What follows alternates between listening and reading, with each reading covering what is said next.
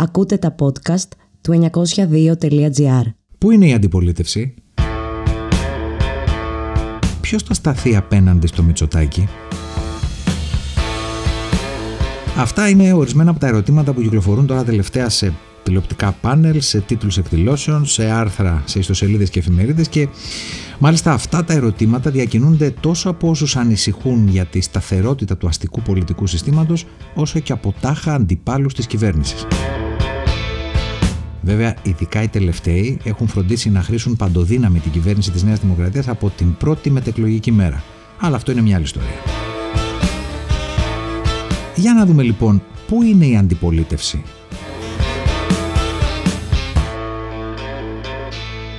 Έχουμε σε εξέλιξη τις μεγαλύτερες αγροτικές κινητοποίησεις των τελευταίων χρόνων. Δεκάδες μπλόκα έχουν στηθεί σε όλη τη χώρα και συντονίζονται πανελλαδικά, ενώ οι αγρότες, ενωμένοι, απαιτούν συγκεκριμένα αιτήματα από την κυβέρνηση με αιχμές. Πρώτον, την αναπλήρωση του εισοδήματός τους. Δεύτερον, τη μείωση του κόστους παραγωγής. Τρίτον, κατώτατες εγγυημένες τιμές. Τέταρτον, καμία περικοπή στις ενισχύσεις επιδοτήσεις που επιβάλλει η νέα ΚΑΠ της Ευρωπαϊκής Ένωσης. Αντί η κυβέρνηση να ικανοποιήσει τα αιτήματά τους, παρουσιάζει σαν μέτρο ελάφρυνσης υποσχέσεις όπως αυτές που ακούσαμε για το αγροτικό ρεύμα. Τι σημαίνει υπόσχεση αυτή πρακτικά? Σημαίνει ότι οι αγρότες θα πληρώνουν το ρεύμα σαράντα τοις εκατό παραπάνω από ό,τι διεκδικούν. Αλήθεια, ποιο κόμμα μπορεί να σταθεί απέναντι στην κυβέρνηση και στο πλευρό των αγροτών?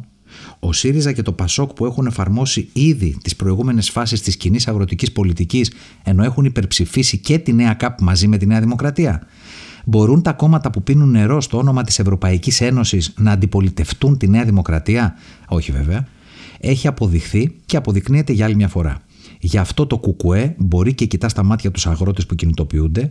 Γι' αυτό οι κομμουνιστές αγρότες μαζί με άλλους αγωνιστές αναγνωρίζονται πλατιά πλέον ως η πρωτοπόρα δύναμη στο δίκαιο αγώνα των αγροτών και των κτηνοτρόφων. Πάμε παρακάτω. Έχουμε σε εξέλιξη τις πιο μαζικές κινητοποιήσεις φοιτητών της τελευταίας δεκαπενταετίας. Τα αμφιθέατρα κάθε εβδομάδα γεμίζουν ασφυκτικά με φοιτητές και φοιτήτριες. Οι σύλλογοι φοιτητών εδώ και πέντε εβδομάδες αποφασίζουν τα εξής. Όχι στο νομοσχέδιο για την ίδρυση ιδιωτικών πανεπιστημίων. Ναι στις δωρεάν σπουδές για όλους. Ναι στα πτυχία με αξία για δουλειά με δικαιώματα.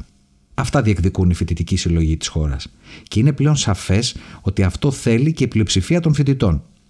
Την ώρα λοιπόν που η Νέα Δημοκρατία δεν μπορεί να βρει υποστηρικτές μέσα στα πανεπιστήμια, καθώς εκτός από τους φοιτητές το νομοσχέδιο το καταδικάζουν και οι πανεπιστημιακοί και οι εργαζόμενοι των ιδρυμάτων, τους βρίσκει αυτούς τους συμμάχους και τους υποστηρικτές στα τηλεοπτικά πάνελ.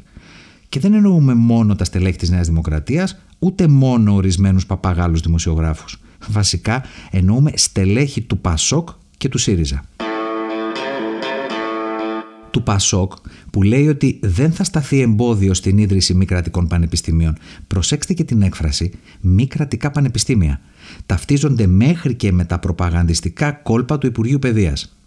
Αλλά έχουμε και το ΣΥΡΙΖΑ. Ο ΣΥΡΙΖΑ, που είναι η αλήθεια ότι εκεί πλέον το έχουν τερματίσει.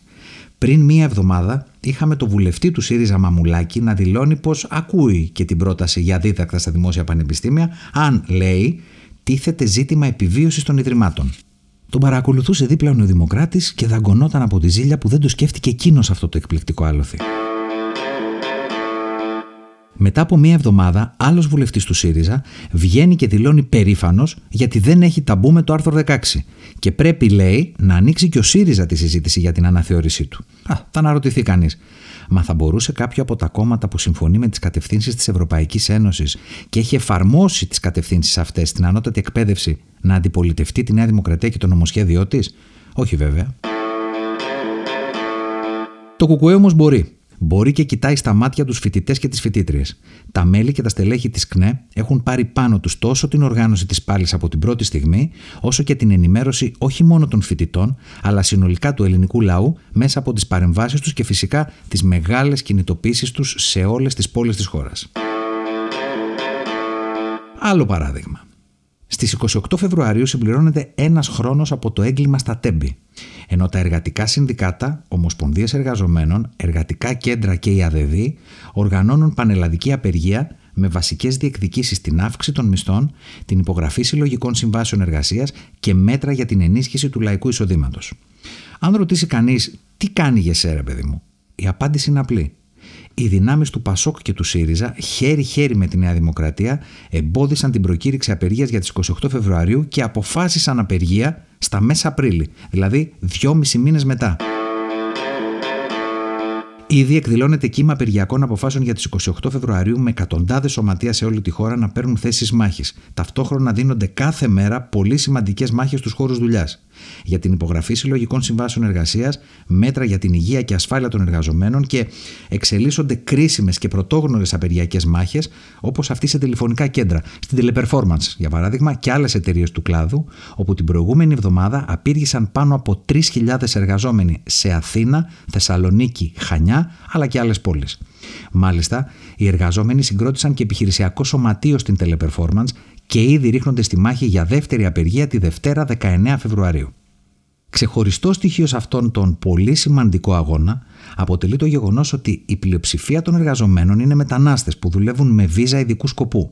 Κάτι που, αν και πολλαπλασιάζει τους εκβιασμούς απέναντί τους, δεν στάθηκε ικανό να σταματήσει αυτούς τους αγώνες και τις διεκδικήσεις για σταθερό ωράριο, αυξήσεις στους μισθούς και συμβάσεις αορίστου χρόνου. Πάμε παρακάτω.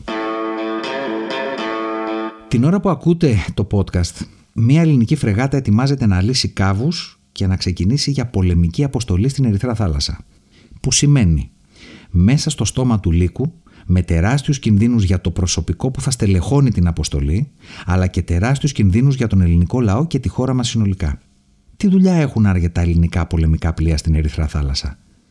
Να προστατεύουν τα συμφέροντα των Ελλήνων εφοπλιστών και να συντονίζονται με τις Ηνωμένες Πολιτείες, το ΝΑΤΟ και την Ευρωπαϊκή Ένωση στα επόμενα βήματα της πολεμικής κλιμάκωσης. Ο ελληνικός λαός θα πληρώνει ξανά την προστασία των εφοπλιστών και των κερδών τους με συνέπεια θανάσιμους κινδύνους. Τι λένε όλα τα άλλα κόμματα γι' αυτό?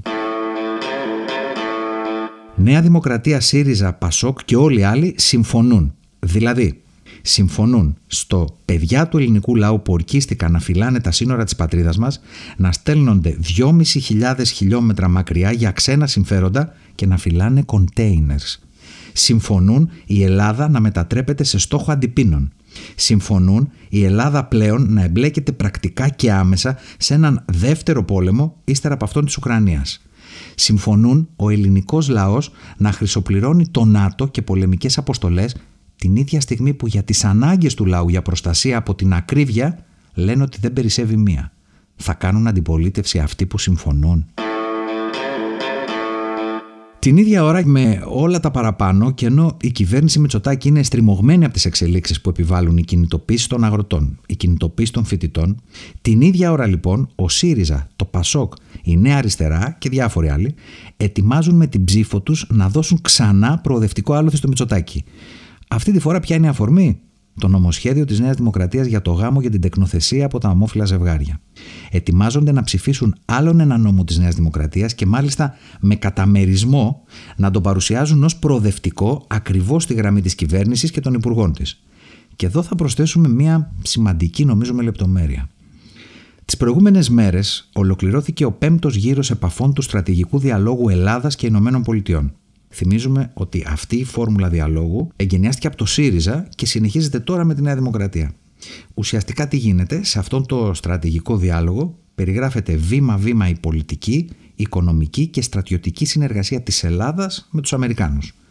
Ας δώσουμε όμως τώρα προσοχή στο εξής.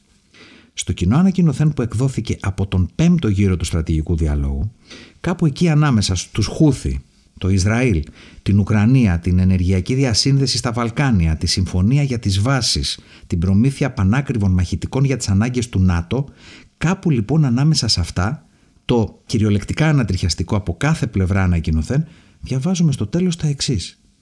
Οι Ηνωμένες Πολιτείες χαιρέτησαν τις δεσμεύσεις του Πρωθυπουργού Κυριάκου Μητσοτάκη για την ομοθέτηση της ισότητας στο γάμο και τη συνέχιση της εφαρμογής του Εθνικού Σχεδίου Δράσης για την επέκταση της προστασίας των ΛΟΑΤΚΙΣΗΣ ατόμων στην Ελλάδα.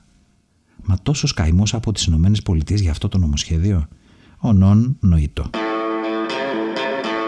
Μετά από όλα αυτά είναι προφανές ότι αντιπολίτευση προφανώς και υπάρχει. Δεν βρίσκεται σε όσους αθρίζονται με την κυβέρνηση στην ψήφιση νομοσχεδίων. Δεν βρίσκεται σε όσους αθρίζονται στους υπερασπιστές των αξιών και της πολιτικής Ευρωπαϊκής Ένωσης. βρίσκεται στους δρόμους του οργανωμένου αγώνα. Εκεί που χρεοκοπούν τα ψέματα, οι αυταπάτες και οι φυσιχασμοί και γι' αυτό επιστρατεύονται το μαστίγιο, η καταστολή και ο κοινωνικός αυτοματισμός. Αντιπολίτευση όχι μόνο υπάρχει, αλλά δυναμώνει μέρα με τη μέρα. Αντιπολίτευση που οργανώνεται από τον ίδιο το λαό και τους αγώνες του. Αναμέτρηση με αυτή τη βάρβαρη πολιτική γίνεται και μάλιστα σφοδρή. Και αυτό φαίνεται από το γεγονός ότι η κυβέρνηση είναι στριμωγμένη σε μια σειρά μέτωπα την ίδια στιγμή που απολαμβάνει ουσιαστικά πολιτική στήριξη και χάδια από τα άλλα αστικά κόμματα. Και αυτό είναι το πραγματικά ελπιδοφόρο, αφού αυτό αναδεικνύει τη δύναμη που έχουν οι εργαζόμενοι και η νεολαία, ο συλλογικός τους αγώνας και η οργανωμένη διεκδίκηση.